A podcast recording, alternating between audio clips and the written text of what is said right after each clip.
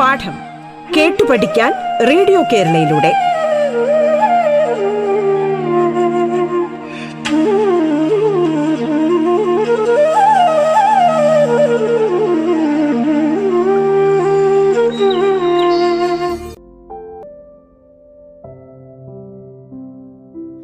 നമസ്കാരം പ്രിയ ശ്രോതാക്കളെ.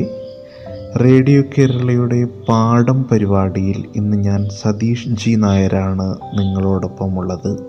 ഈ അവധിക്കാലം എങ്ങനെയെല്ലാം സർഗാത്മകമായി ഉപയോഗിക്കാം എന്നതിനെക്കുറിച്ചാണ് ഇന്ന് നമ്മൾ സംസാരിക്കുന്നത്.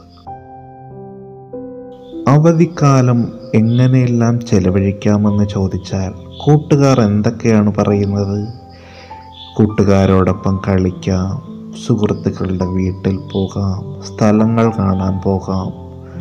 എന്നാൽ ഈ സമയം നമുക്ക് കുറച്ചും കൂടി ക്രിയേറ്റീവായിട്ട് സർഗാത്മകമായിട്ട് എങ്ങനെയെല്ലാം ഉപയോഗിക്കാൻ കഴിയുമെന്നാണ് ഇന്ന് നമ്മൾ ചർച്ച ചെയ്യുന്നത്. ഈ അവധിക്കാലത്ത് നമുക്ക് ചെയ്യാൻ കഴിയുന്ന ഒരുപാട് കാര്യങ്ങൾ, അതിലേറ്റവും പ്രധാനപ്പെട്ട ഒരു കാര്യമാണ് വായന.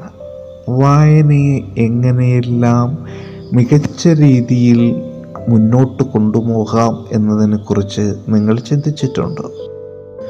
ഒരു മനുഷ്യൻ്റെ ഏറ്റവും മികച്ച ബൗദ്ധികമായ വ്യായാമമാണ് വായന എന്ന് പറയുമ്പോൾ.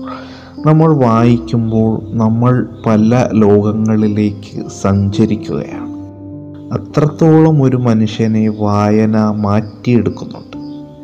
ലോകത്തുള്ള എല്ലാ കലാകാരന്മാരും ഏറ്റവും മികച്ച വായനക്കാരനായിരിക്കും. വായനയെക്കുറിച്ച് പറയുമ്പോൾ തിയറ്റർ ഓഫ് മൈൻഡ് എന്ന് പറയുന്ന ഒരു സിദ്ധാന്തത്തെക്കുറിച്ച് കലാകാരന്മാർ പ്രധാനമായും പഠിച്ചിരിക്കുന്ന ഒരു കാര്യമുണ്ട്. എന്താണ് തിയറ്റർ ഓഫ് മൈൻഡ് എന്ന് പ്രിയപ്പെട്ട കൂട്ടുകാർക്കറിയാമോ? ഇല്ല എങ്കിൽ ഞാൻ പറഞ്ഞു തരാം. തിയേറ്റർ ഓഫ് മൈൻഡ് എന്നാൽ മനസ്സിൻ്റെ നാടകവേദി എന്നാണ് അതിൻ്റെ അർത്ഥം. നമ്മളൊരു പുസ്തകം എങ്ങനെയെല്ലാം വായിക്കും, പുസ്തകം വായിച്ച് വായിച്ച് വായിച്ച് മുന്നോട്ട് പോകുമ്പോൾ അതിനെ ഏതെല്ലാം രീതിയിൽ നമുക്ക് സർഗാത്മകമായിട്ട് മനസ്സിലാക്കാം, അതാണ് തിയേറ്റർ ഓഫ് മൈൻഡ് എന്ന് പറയുന്നത്. ഒരു പുസ്തകം നമ്മൾ വായിക്കാനെടുക്കും. ആ പുസ്തകം ഏത് കാലത്തിലാണ് കഥയിലൂടെയും എഴുത്തിലൂടെയുമൊക്കെ സഞ്ചരിച്ചിരിക്കുന്നത് എന്ന് നമുക്ക് കൃത്യമായിട്ട് മനസ്സിലാക്കേണ്ടതുണ്ട്. അപ്പോൾ മാനസികമായിട്ട് നമ്മൾ ആ കാലത്തിലേക്കും ആ സ്ഥലത്തിലേക്കും എത്തപ്പെടണം. എന്നിട്ട് അതിലെ കഥാപാത്രങ്ങൾ, എന്താണ് കഥാപാത്രങ്ങൾ? കഥയിൽ പ്രവർത്തിക്കുന്നവർ, കഥയിൽ കർമ്മം ചെയ്യുന്നവരെയാണ് നമ്മൾ കഥാപാത്രങ്ങൾ എന്ന് പറയുന്നത്. എന്നിട്ട് ആ കഥാപാത്രങ്ങളുടെ മനസ്സുകളിലൂടെ നമ്മൾ സഞ്ചരിക്കണം. കഥാപാത്രങ്ങൾ പറയുന്ന സംഭാഷണങ്ങൾ, കഥാപാത്രങ്ങൾ പോകുന്ന വഴിയിടങ്ങളൊക്കെ നമ്മുടേതാക്കി പറയണം. ഇതിനെ കുറച്ച് വിപുലീകരിച്ച് പറയുന്നതിനെയാണ് തിയേറ്റർ ഓഫ് മൈൻഡ് എന്ന് പറയുന്നത്. അത് ഏതെല്ലാം തരത്തിലാണ് സഞ്ചരിച്ചു കൊണ്ടിരിക്കുന്നത്, ഏതെല്ലാം തരത്തിലാണ് പഠിക്കേണ്ടത്, ഏതെല്ലാം തരത്തിലാണ് മനസ്സിലാക്കേണ്ടത് എന്നതിനെക്കുറിച്ചൊക്കെ നമുക്കിന്ന് ചർച്ച ചെയ്യാം. തിയേറ്റർ ഓഫ് മൈൻഡ് എന്ന് പറയുന്നത് വായനയെ കൃത്യമായിട്ട് ഉപയോഗപ്പെടുത്തുക എന്നുള്ളതാണ്. നമ്മൾ ഇപ്പോൾ റേഡിയോയിലൂടെയാണല്ലോ ഈ വാക്കുകൾ കേട്ടുകൊണ്ടിരിക്കുന്നത്. റേഡിയോയിലൂടെ പ്രിയപ്പെട്ട കൂട്ടുകാർ കാര്യങ്ങൾ കേട്ടുകൊണ്ടിരിക്കുമ്പോൾ നമ്മൾ തമ്മിൽ കാണുന്നില്ല. എന്നാൽ നമ്മുടെ മനസ്സിൽ നമ്മുടെ ചില രൂപങ്ങൾ, ചില ശബ്ദങ്ങൾ, ചില ചിത്രങ്ങളൊക്കെ തെളിഞ്ഞു വരും. ഇത് തന്നെയാണ് വായനയിലൂടെ നമ്മൾ സഫലീകരിക്കുന്നത്. നമ്മളൊരു പുസ്തകം വായിക്കുമ്പോൾ നമ്മൾ അതിൻ്റെ പേജുകളിൽ നിന്നും പേജുകളിലേക്ക് സഞ്ചരിക്കാറുണ്ടല്ലോ. ആ പേജുകളിൽ നിന്നും പേജുകളിലേക്ക് നമ്മൾ സഞ്ചരിക്കുമ്പോൾ നമ്മുടെ ചിന്തകളും സഞ്ചരിക്കുകയാണ്, നമ്മുടെ മനസ്സുകളും സഞ്ചരിക്കുകയാണ്. നമ്മൾ കാണാത്ത, കേൾക്കാത്ത, അറിയാത്ത കാര്യങ്ങൾ വായനയിലൂടെ നമ്മുടെ മനസ്സുകളിലേക്ക് കടന്നു വരികയും നമ്മുടെ മനസ്സിനകത്ത് ഒരു ചിത്രം, ഒരു രൂപം, ഒരു നാടകം നടക്കുകയാണ്. ഇതിനെ പറയുന്നതാണ് തിയറ്റർ ഓഫ് മൈൻഡ്. അത് കൂടുതൽ മനസ്സിലാക്കി തരുന്നവർക്ക് വേണ്ടി ഞാനൊരു കഥ നിങ്ങൾക്ക് പറഞ്ഞു തരാം. കഥ കേൾക്കാൻ എല്ലാവർക്കും ഇഷ്ടമാണല്ലോ. ഞാൻ പ്രിയപ്പെട്ട കൂട്ടുകാർക്ക് വേണ്ടി അത് മനസ്സിലാക്കുന്നതിനായിട്ട് ഒരു കഥ പറഞ്ഞു തരാം. ഈ കഥ എഴുതിയത് ആരാണെന്നറിയാമോ? ഈ കഥ എഴുതിയ കഥാകൃത്തിൻ്റെ പേര് എസ് ആർ ലാൽ എന്നാണ്. അദ്ദേഹം എഴുതിയ ഒരു കഥയാണ് ഇത് മനസ്സിലാക്കുന്നതിന് വേണ്ടി പ്രിയപ്പെട്ട കൂട്ടുകാർക്ക് ഞാൻ പറഞ്ഞു തരുന്നത്. കഥയുടെ പേര് കല്ലും മരവും എന്നാണ്. എസ് ആർ ലാൽ എഴുതിയ ഈ കഥയുടെ പേര് കല്ലും മരവും. മലയാളത്തിലെ തന്നെ ഏറ്റവും വലിയ ബാലസാഹിത്യ നോവലായ കുഞ്ഞുണ്ണികുട യാത്രാപുസ്തകം എന്ന നോവൽ എഴുതിയ ആളുകൂടിയാണ് എസ് ആർ ലാൽ. ഇനി എന്താണ് കല്ലും മരവും എന്ന കഥയിൽ പറയുന്നതെന്ന് നമുക്ക് നോക്കാം. മഴക്കാലം കഴിഞ്ഞു. കല്ലിനടിയിൽ കിടന്നൊരു വിത്ത് നിലവിളിച്ചു. ശ്വാസം മുട്ടുന്നേ ശ്വാസം മുട്ടുന്നേ, ഒന്ന് മാറിത്തായോ മാറിത്തായോ. എങ്ങനെയാണ് കല്ല് വിളിച്ചത്? ശ്വാസം മുട്ടുന്നേ ശ്വാസം മുട്ടുന്നേ, ഒന്ന് മാറിത്തായോ മാറിത്തായോ. ഇത് കേട്ട കല്ല് കല്ല് പോലിരുന്നു, കല്ല് കല്ല് പോലിരുന്ന്. എന്നിട്ട് കല്ല് പറഞ്ഞ്, എനിക്കിതിനൊന്നും പറ്റൂല, എനിക്ക് ഇതിനൊന്നും പറ്റൂല, ഞാൻ കല്ലാണ്. കല്ലിനടിയിൽ കിടന്ന് ആ വിത്ത് ഞെങ്ങി ഞെരിങ്ങി ഞെങ്ങി ഞെരിങ്ങി മുളപൊട്ടി. മൂക്കിൽ പോലെയുള്ള അതിൻ്റെ കണ്ണുകൾ ഭൂമിയുടെ മുകളിലേക്ക് വന്ന് ഭൂമിയെ വളരെ കൗതുകത്തോടെ നോക്കി. നോക്കിയപ്പോൾ അവിടെ എന്തൊക്കെയുണ്ട്? കിളികളുണ്ട്, കൂടുണ്ട്, മനുഷ്യരുണ്ട്, ഒരുപാട് പേര് കളിക്കുന്നു, ഒരുപാട് പേര് പോകുന്നു, ഒരുപാട് വീടുകളുണ്ട്. ഇതിനെയൊക്കെ വളരെ കൗതുകത്തോടു കൂടി ആ വിത്തിങ്ങനെ നോക്കി. വീണ്ടും മഴ പെയ്തു, വീണ്ടും മഴ പെയ്തു. ആ വിത്ത് ഒരു ചെടിയായി. ആ കല്ലിൻ്റെ സൈഡിൽ കിടന്ന ആ വിത്ത് ഒരു ചെടിയായി. വീണ്ടും മഴ പെയ്തു. ആ ചെടി വളർന്ന് വളർന്ന് വളർന്ന് ഒരു മരമായി. മരമായപ്പോൾ എന്തൊക്കെയാണ് സംഭവിച്ചതെന്നറിയാമോ? കിളികൾക്ക് കൂടായി, മനുഷ്യർക്ക് തണലായി, ഒരുപാട് കുട്ടികൾ അതിൻ്റെ ചുവട്ടിൽ വന്ന് കളിക്കാൻ നിന്നു. ഇങ്ങനെ എല്ലാം ആയിട്ടിങ്ങനെ നിൽക്കുകയാണ്. അപ്പോഴാ കല്ല് താഴെ കിടക്കുകയാണ്, കല്ല് താഴെ കിടക്കുകയാണ്. കല്ലിനെ നോക്കിയിട്ട് ആ മരം പറഞ്ഞ്, എടാ കല്ലേ എടാ പുല്ലേ, എടാ കല്ലേ എടാ പുല്ലേ, ഞാൻ വളർന്നു വരാതിരിക്കാൻ വേണ്ടി നീ എന്തുമാത്രം ശ്രമിച്ച്, എന്നിട്ട് ഞാൻ വളർന്നില്ലേ. അപ്പം കല്ലേ ഒരു ഉളുപ്പില്ലാതെ എന്താണ് പറഞ്ഞതെന്നറിയാമോ? എൻ്റെ വളമില്ലായിരുന്നെങ്കിൽ കാണാമായിരുന്നു, എൻ്റെ വളമില്ലായിരുന്നെങ്കിൽ കാണാമായിരുന്നു. ഇത് കേട്ട് മരം എന്താണ് പറഞ്ഞതെന്നറിയാമോ? നിനക്ക് വളവുമില്ല കിളവുമില്ല, പക്ഷേ നിനക്ക് ചെയ്യാൻ കഴിയുന്ന ചില കാര്യങ്ങളുണ്ട്, അത് നീ ചെയ്യണം. ഇത് കേട്ട് കല്ല് നാണത്തോടെ ഉരുണ്ടുരുണ്ട് പോയി. ഇതാണ് ആ കഥ. ഈ കഥയിൽ നിന്നും നമ്മൾ മനസ്സിലാക്കേണ്ട കുറേ കാര്യങ്ങളുണ്ട്. ഇത് നമ്മളൊരു സർഗാത്മകമായ വായനയ്ക്ക് വിധേയമാക്കുമ്പോൾ ഈ കഥയിൽ നിന്ന് നമ്മൾ മനസ്സിലാക്കേണ്ട കുറേ കാര്യങ്ങളുണ്ട്. ഈ കഥയിൽ പ്രധാനമായിട്ടും രണ്ട് കഥാപാത്രങ്ങളാണുള്ളത്, കല്ലും മരവും. ഈ കല്ലിനെയും മരത്തിനെയും പ്രേക്ഷകർ, ഇത് കേൾക്കുന്ന കൂട്ടുകാർ മനസ്സിൽ നേരായ രീതിയിൽ ഒന്ന് കാണണം.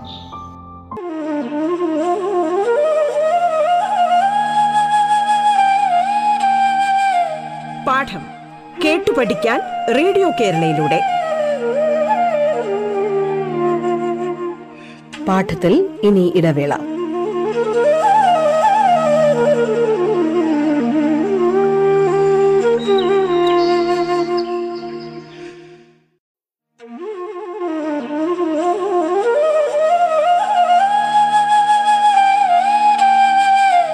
പാഠം കേട്ടു പഠിക്കാൻ റേഡിയോ കേരളയിലൂടെ തുടർന്ന് കേൾക്കാം പാഠം.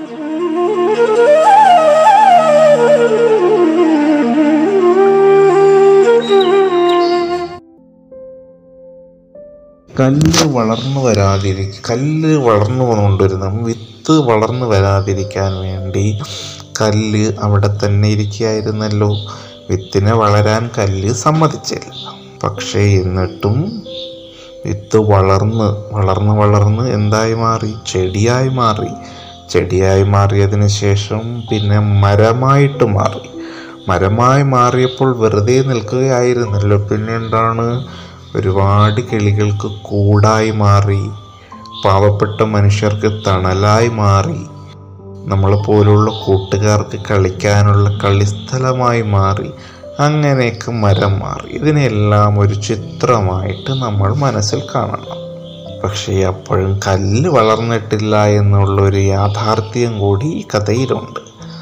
ഈ കഥ നമുക്ക് പറഞ്ഞു തരുന്ന ഒരു ഗുണപാഠമുണ്ട്. അതെന്താണെന്ന് കൂട്ടുകാർക്കറിയാമോ?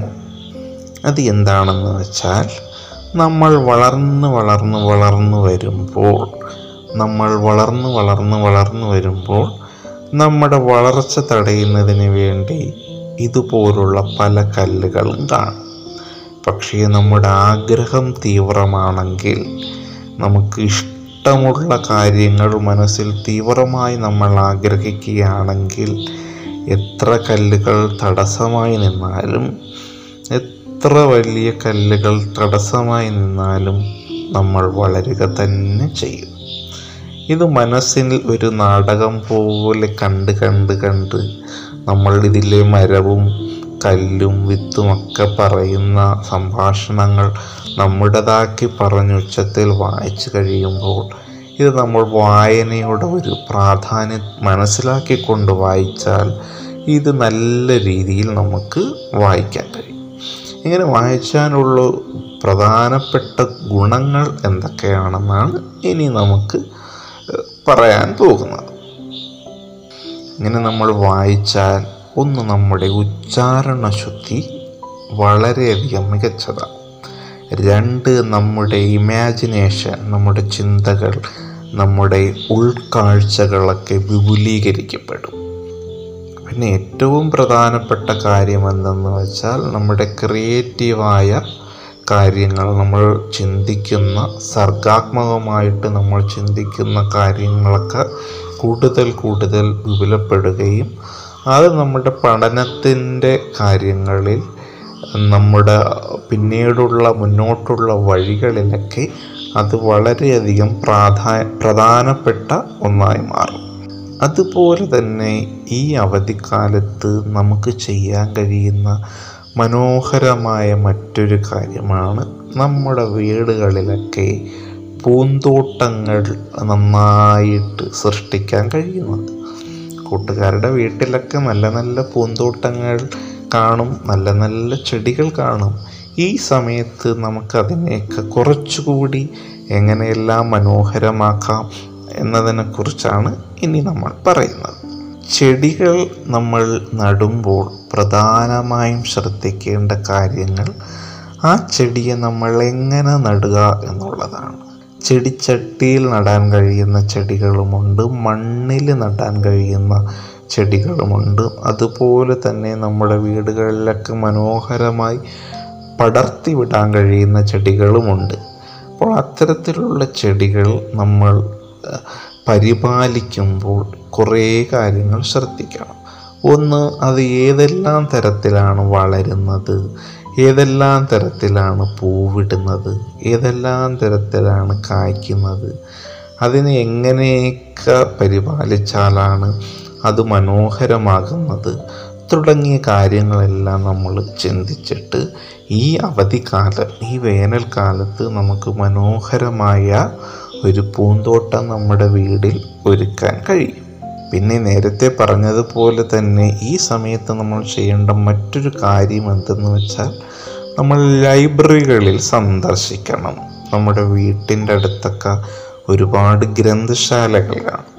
അവിടെ നമുക്ക് വായിക്കേണ്ട ഒരുപാട് പുസ്തകങ്ങളുണ്ടായിരിക്കും. നമ്മൾ ലൈബ്രറികളിൽ പോവുകയും നല്ല നല്ല പുസ്തകങ്ങൾ വായിക്കുകയും അതോടൊപ്പം തന്നെ ദിനപത്രങ്ങൾ വായിക്കുകയും മാസികകൾ വായിക്കുകയും, അങ്ങനെ നമ്മുടെ ഒരു വായന എന്ന് പറയുന്നത് നമ്മുടെ ജീവിതത്തിൽ ഒരു ശീലമാക്കി മാറ്റാൻ ഈ അവധിക്കാലം നമുക്ക് ഉപയോഗിക്കണം.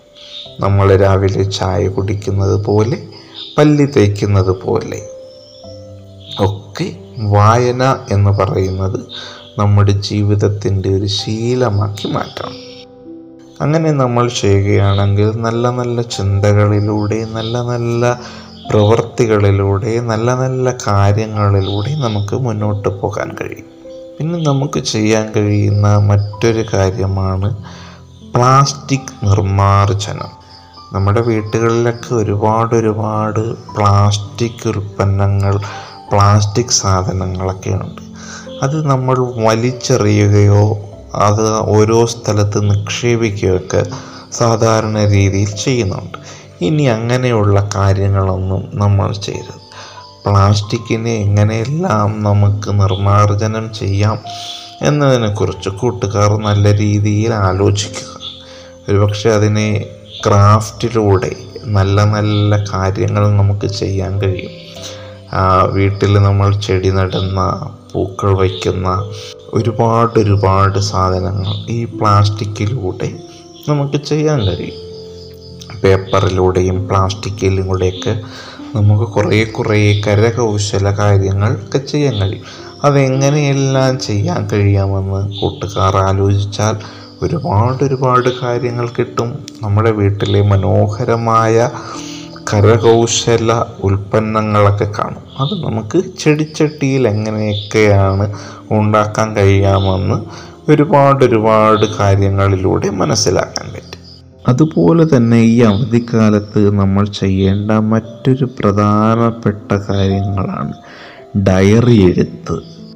നമ്മളുടെ ഒരു ദിവസം എങ്ങനെയൊക്കെയാണ് ചെലവഴിച്ചത്, നമ്മൾ എഴുതിയ ഈ ഡയറികൾ നമ്മൾ കുറേ നാളുകൾക്ക് ശേഷം എടുത്തു നോക്കുമ്പോൾ മനസ്സിന് വല്ലാത്തൊരു സന്തോഷം തരുന്നതാണ്.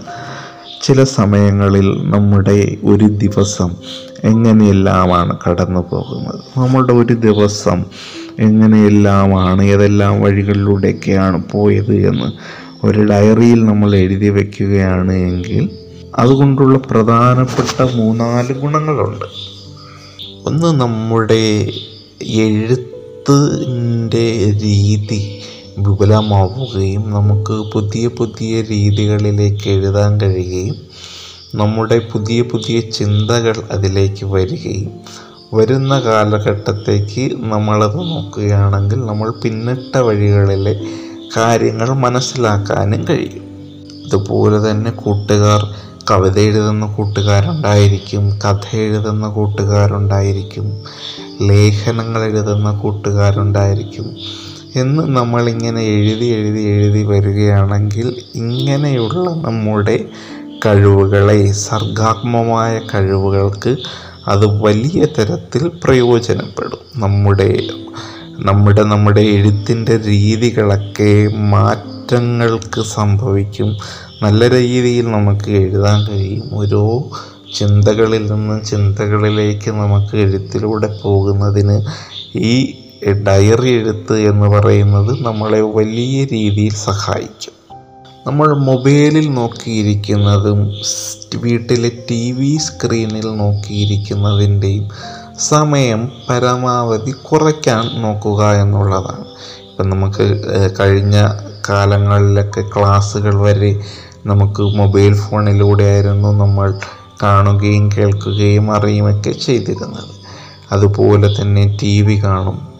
ഇത് നമ്മൾ കുറച്ചതിന് ശേഷം വായനയെ നമ്മൾ കൂടുതൽ വായനകൾക്കും നമ്മുടെ ചിന്തകൾക്കും നമ്മൾ ചെയ്യുന്ന പ്രവൃത്തികൾക്കും കൂടുതൽ സമയം കണ്ടെത്തുകയാണ് എങ്കിൽ അത് നമുക്ക് വളരെ അധികം ഗുണം ചെയ്യുന്ന ഒരു കാര്യമാണ്.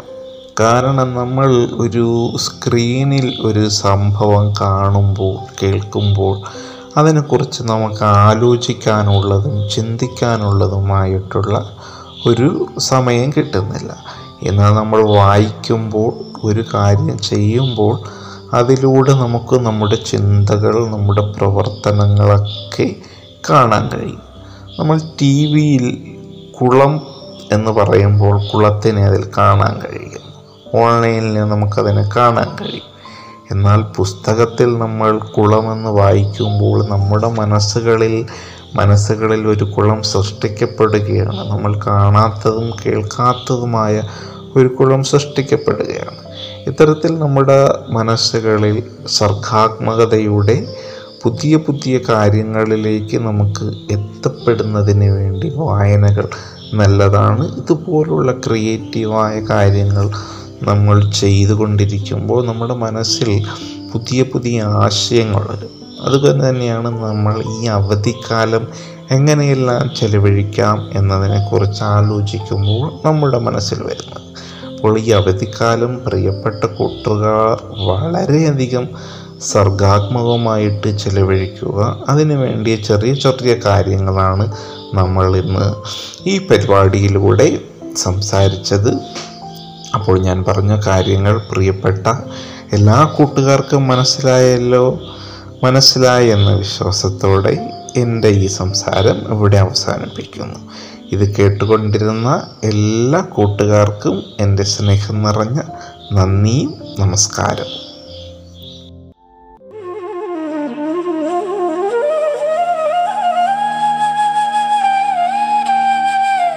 പാഠം കേട്ടു പഠിക്കാൻ റേഡിയോ കേരളയിലൂടെ പാഠത്തിന്റെ ഇന്നത്തെ അധ്യായം പൂർണ്ണമാകുന്നു.